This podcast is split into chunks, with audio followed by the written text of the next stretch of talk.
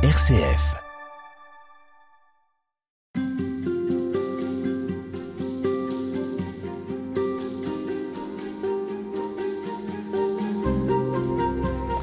Père Louis-Marie Chauvet, au cours de la messe, le temps de lecture des Écritures, le temps de lecture de la Bible, de l'Ancien et du Nouveau Testament, c'est un temps aussi très fort, vous l'évoquiez.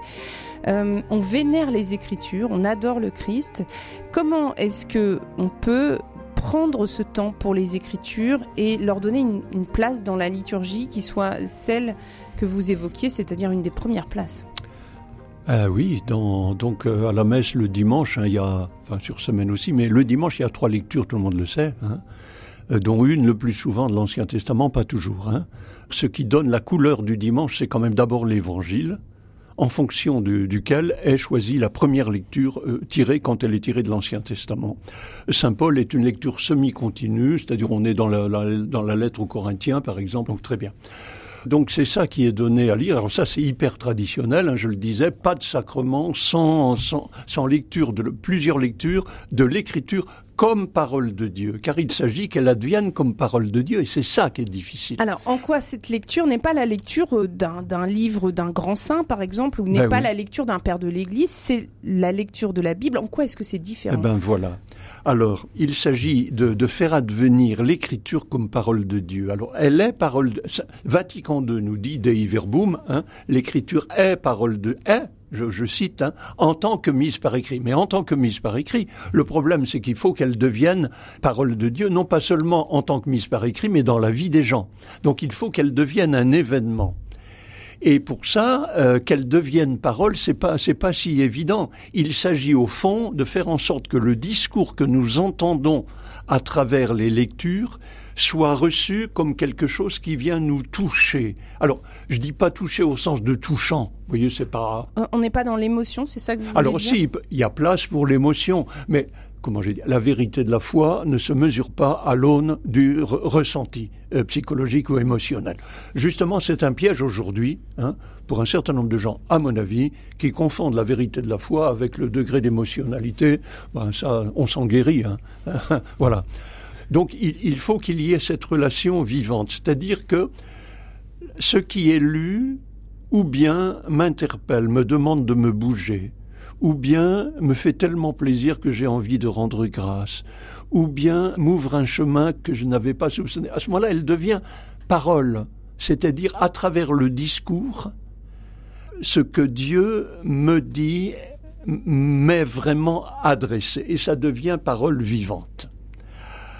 Euh, donc événement dans ma vie, c'est toujours la même chose. Cela hein. veut dire que c'est aussi notre écoute qui est différente. Oh ben bien sûr, c'est évident que je ne lis pas l'écriture comme la lisait saint Thomas d'Aquin, qui la lisait de manière sûrement plus intelligente que moi, mais au XIIIe siècle, lequel ne la lisait pas comme le- l'a lu saint Augustin au IVe, Ve siècle. Et c'est pas une question d'intelligence, c'est une question culturelle.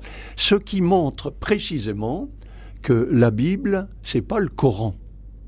Nous ne sommes pas une religion du livre, nous sommes une religion de la parole. La parole, c'est demande interprétation. Interprétation en fonction du contexte culturel dans lequel on, on se trouve, en fonction des événements de la vie. C'est très important.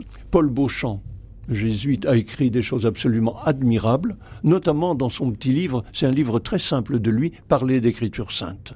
Hein où il dit la tentation pour beaucoup de chrétiens, c'est de figer l'écriture de manière glacée, quoi, comme pour en faire, comme pour en faire un théorème. Euh, comme si c'était plus sûr si c'était une sorte de théorème. Mais un théorème, ça s'adresse à tout le monde. Enfin, je veux dire, ça vaut pour tout le monde, mais ça ne s'adresse à personne. Tandis que la parole, ça s'adresse à quelqu'un à un moment donné, et le voisin ou la voisine ne va pas la recevoir de la même manière. Mais c'est ça qui est en jeu. Et nous sommes une religion de la parole et pas du livre. Hein, je le disais une, une fois précédente, hein, quand le prêtre lève le livre acclamons la parole de Dieu, c'est le Christ qu'on acclame, mais pas le livre. Et c'est très important, ça change tout.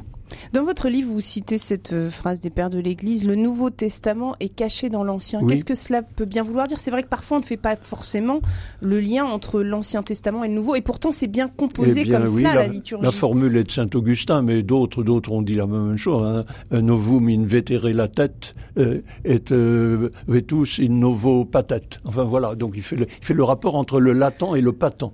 Hein voilà bah, je sais pas, fête du corps du Christ, nous avons l'évangile du pain de vie, je suis le pain descendu du ciel, première lecture, l'exode, la manne. Eh ben voilà. Eh ben voilà. Qu'est-ce que la manne? Alors la manne, c'est quelque chose, hein vous vous rendez compte? Il leur a donné à manger de la manne. Alors la manne, c'est quoi? Ben ça vient de man ou, qui signifie qu'est-ce que c'est. Donc il leur a donné à manger du qu'est-ce que c'est. Nous voilà bien, un point d'interrogation. Ensuite, ce qu'est-ce que c'est? Était fin comme du givre, ça fondait au soleil, etc. Donc c'est pas capitalisable. D'ailleurs, c'est tellement pas capitalisable que ceux qui en avaient ramassé peu en avaient assez, ceux qui n'en avaient ramassé beaucoup n'en avaient pas trop. Mais la tentation, c'était de vouloir en faire provision pour l'avenir. Et eh ben là, tout pourrit, les vers infectent tout, ce qui veut dire qu'en effet, ce pain du ciel, qui désigne d'abord la parole de Dieu, il t'a donné à manger la manne pour que tu te souviennes que ce n'est pas seulement de pain que l'homme doit vivre, mais de tout ce qui sort de la bouche de Dieu. Réponse de Jésus à la première tentation au désert. Eh bien, ce qui est à manger, c'est précisément quelque chose. C'est une parole, une parole d'amour. Une parole d'amour, ça se capitalise pas. Si je veux en profiter parce que un tel ou une telle m'a dit, tu sais, je t'aime bien ou je t'estime, alors je vais, je vais l'exploiter à ma manière, en profiter. Ben, je, détruis tout. Ça s'appelle la perversion.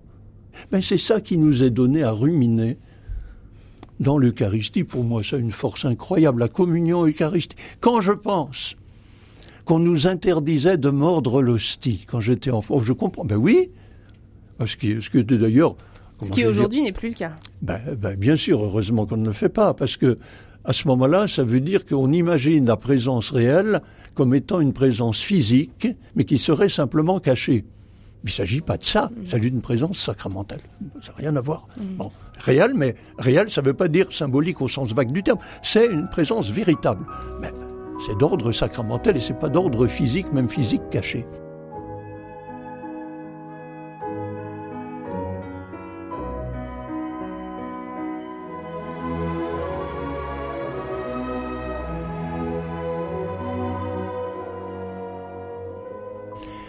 Parlait de, l'écriture et j'aimerais que euh, vous nous disiez, vous, par exemple, pour vous, l'écriture, elle est aussi celle que vous allez pouvoir développer auprès des fidèles. Ça ah. veut dire aussi pour vous un temps à prendre. Comment est-ce que vous vous préparez vos homélies, par exemple? Ah, ben ça, euh, ça, moi, j'aime bien ce moment. C'est pour moi très important, très important. Puis ça dure pas longtemps, hein, 10 minutes. Hein.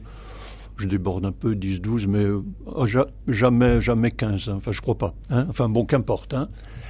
D'abord, l'homélie n'est pas un cours de théologie, c'est pas un mini cours de théologie, ce qui n'interdit pas, ce qui requiert pourtant que théologiquement on soit bien au clair et qu'on dise pas de bêtises, et c'est encore moins un cours de morale ou un, discours moralisateur. Surtout pas ça. Ça c'est voilà.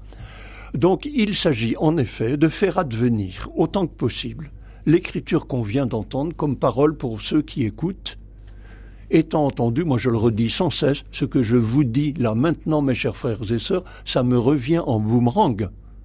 Donc faites ce que je dis, mais mieux que ce que je fais. Mais oui, non, mais une, une bonne homélie doit être très bonne théologiquement, mais la théologie, on ne doit pas la voir la théologie au sens technique du terme. Alors comment est-ce que vous, vous la, préparez cette homélie? Est-ce que vous suivez les conseils du pape François qui s'est permis dans son exhortation Non, non, mais ce qu'il dit, moi j'ai beaucoup aimé ce qu'il a dit. Alors pas, j'ai pas, pas de problème. Moi je prends, je passe une petite matinée à ça. Voilà, je lis les textes, je prends le temps de les méditer, et puis après ça vient tout seul. Enfin pour moi ça vient tout mhm. seul. mais c'est ce qu'il propose d'ailleurs. Hein, c'est vraiment de méditer, et de, ah, oui, oui, l'accueillir déjà C'est vraiment une parole dans laquelle je. Ah bah si, si le, le prêtre et peut-être un jour le laïc, hein, qui, fait l'homélie, ne se sent pas engagé lui-même dans sa parole, alors c'est pas la peine. Justement, à ce moment-là, il peut faire un espèce de cours de théologie, encore que même là, mais quand même, hmm. ou un cours de morale. Il ne s'agit pas de ça. Donc, du coup, c'est euh, l'humble actualisation de ce que moi j'entends dans, comme, dans cette écriture comme parole d'amour sauveur de Dieu que je transmets à mes frères et sœurs chrétiens, car ce sont vraiment des frères et sœurs auxquels je transmets ça, en espérant que peut-être pour eux ça pourra l'alimenter. C'est mhm. tout simple. Mais l'homélie, c'est, je crois que c'est Karl Rahner qui disait ça autrefois. Finalement, toute la théologie, et Dieu sait si Rahner était un immense spéculatif, hein, trouve finalement son point d'aboutissement dans l'homélie du dimanche. je ne sais plus s'il a dit ça comme ça, mais en tout cas pour moi c'est vrai ça. Qu'est-ce que vous diriez justement aux auditeurs qui nous écoutent? Comment est-ce qu'ils pourraient préparer le dimanche? Comment est-ce qu'ils pourraient eux-mêmes préparer cette lecture des textes? Ben bien, s'ils peuvent, si dans leur paroisse il y a des équipes de liturgie, c'est que moi je souhaite. Alors une équipe de liturgie, c'est pas pour passer son temps à choisir des chants. Il faut un petit moment encore moins pour faire ensemble la prière universelle, parce qu'alors là, on n'en finit plus. Chacun veut mettre une virgule en plus, une phrase, un bout de phrase en plus, et finalement, plus personne ne comprend rien. Il faut pas faire ça, ça. Mais c'est d'abord un partage de la parole de Dieu. Ça doit être ça. Et on commence par l'évangile toujours. Et on s'éclaire, si besoin, par la première lecture. Et à partir de là, des choses se dégagent qui vont être des intentions de prière pour la prière universelle qu'on va confier à un tel ou une telle qui est plus adroit parce que c'est pas évident la prière universelle est un exercice très difficile à faire très difficile parce qu'il faut pas être trop abstrait c'est pas les intercessions qu'on trouve par exemple dans, l'office divin les intercessions de l'Aude ou des Vêpres sont des intercessions générales qu'on dit euh, c'est écrit pour 50 années. Là, il faut être dans l'actualité. Mais en même temps, il faut pas tomber non plus dans le journal parlé. Ce serait ridicule. Hein Ni dans les prises de position politiques. Ça va de soi. Alors, on invite les auditeurs à préparer leur dimanche. Merci beaucoup, Père Louis-Marie Chauvet. Vous êtes l'auteur de la messe Autrement dit aux éditions Salvator. Merci à vous.